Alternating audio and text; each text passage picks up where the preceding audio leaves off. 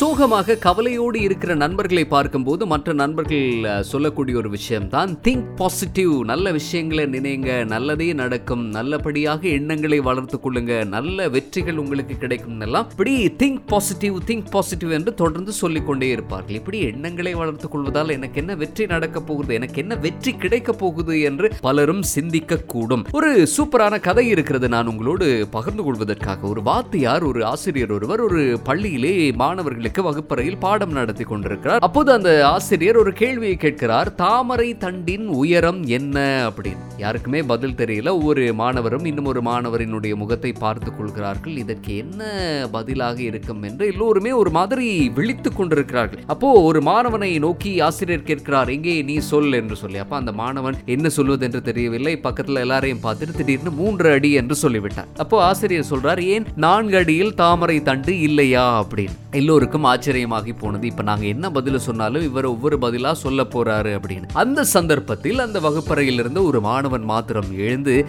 தாமரைக்கு ஏது ஐயா உயரம்? அப்படின்னு கேட்குறாரு அது எல்லோரையும் வியப்பாக பார்க்க வைத்தது. வித்தியாசமான ஒரு பதிலாக இருந்தது. அதுபோல தண்ணீர் மேலே போக போக தாமரையும் மேலே போகும். தண்ணீரினுடைய அளவுதான் தாமரையினுடைய அளவு என்று அந்த மாணவன் ஆசிரியருக்கு சொல்ல ஆசிரியரும் அந்த மாணவரை பாராட்டி அந்த வகுப்பறையிலே ஒரு பாடத்தையே நடத்தினார் அதாவது வள்ளுவரினுடைய அருமையான ஒரு வாக்கு இருக்கிறது. வெள்ளத்தனைய மலர் நீட்டம் மாந்தர்த்தம் உள்ளத்தனையது உயர்வு என்கிற ஒரு குரல். தண்ணீரினுடைய அளவுதான் தாமரை தண்டினுடைய அளவாக இருக்கும். அதே போலதான் மனிதர்களுடைய வாழ்க்கையினுடைய உயர்வு என்பது அவர்களுடைய மனதில் அவர்கள் கொண்டிருக்கக்கூடிய ஊக்கமும் எண்ணமும் தான் அதை தீர்மானிக்கும் அப்படின்னு சொல்றாரு. முக்கியமா நாங்க வந்து வாழ்க்கையில் உங்களுடைய உயரம் என்ன என்று கேட்டோம்னா எல்லோருமே அவர்களுடைய உயரத்தை சொல்ல தொடங்கிடுவாங்க அது வல்ல உண்மையான உயரம் உங்களுடைய உள்ளத்தின் உயரம் உங்களுடைய உள்ளத்தில் இருக்கக்கூடிய எண்ணத்தின் உயரம். இதுதான் ஒரு மனிதனுடைய வாழ்க்கையில் அவனுடைய உயரமாக இருக்க போகிறது. ஒரு மனிதன் யாருன்னு கேட்டால் அவனுடைய